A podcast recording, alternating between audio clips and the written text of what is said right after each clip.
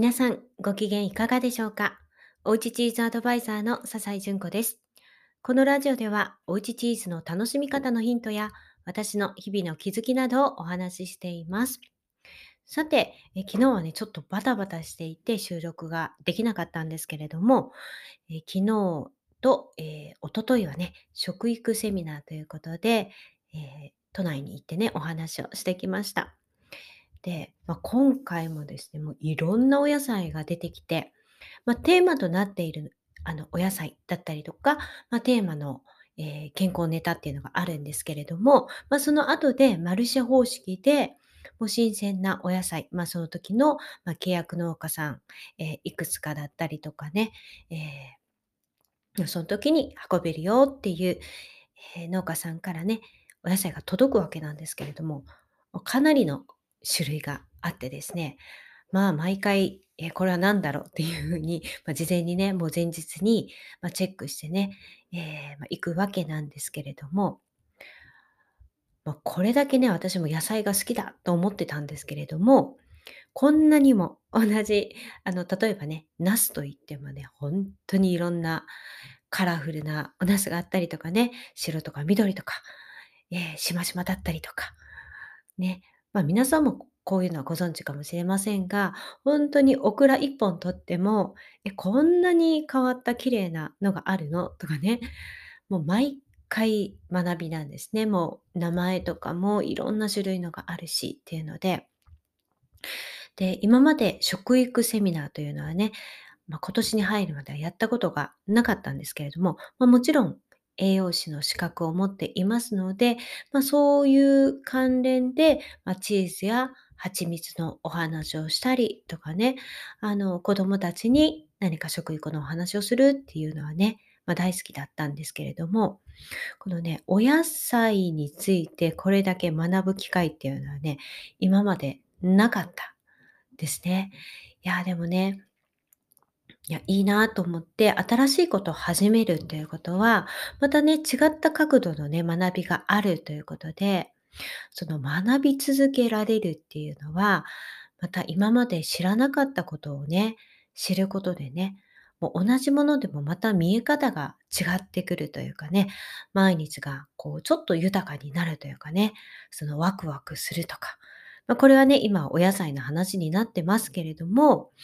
うん、まあ、その他のことでもね、そうですよね。だからいや、新しいことを始めて、そしてまた新しいこう学びをの機会を得るっていうのはね、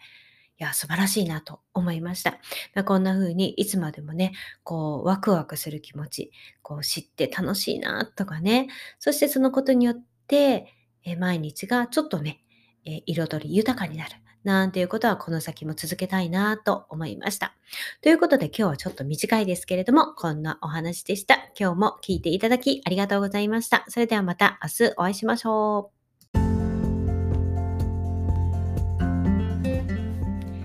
皆さんご機嫌いかがでしょうか？おうちチーズアドバイザーの笹井純子です。このラジオではおうちチーズの楽しみ方のヒントや私の日々の気づきなどをお話ししています。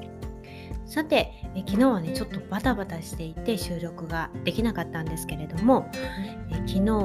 と、えー、一昨日はね、食育セミナーということで、えー、都内に行ってね、お話をしてきました。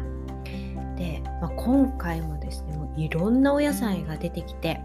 まあ、テーマとなっているあのお野菜だったりとか、まあ、テーマの、えー、健康ネタっていうのがあるんですけれども、まあ、その後でマルシェ方式で、もう新鮮なお野菜、まあ、その時の、ま、契約農家さん、え、いくつかだったりとかね、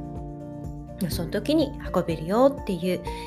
え、農家さんからねお野菜が届くわけなんですけれどもかなりの種類があってですね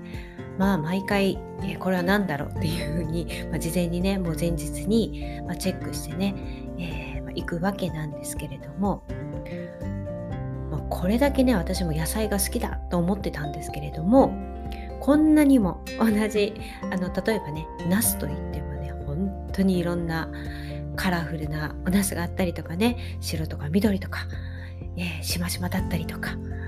ねまあ、皆さんもこういうのはご存知かもしれませんが本当にオクラ1本とってもえこんなに変わった綺麗なのがあるのとかね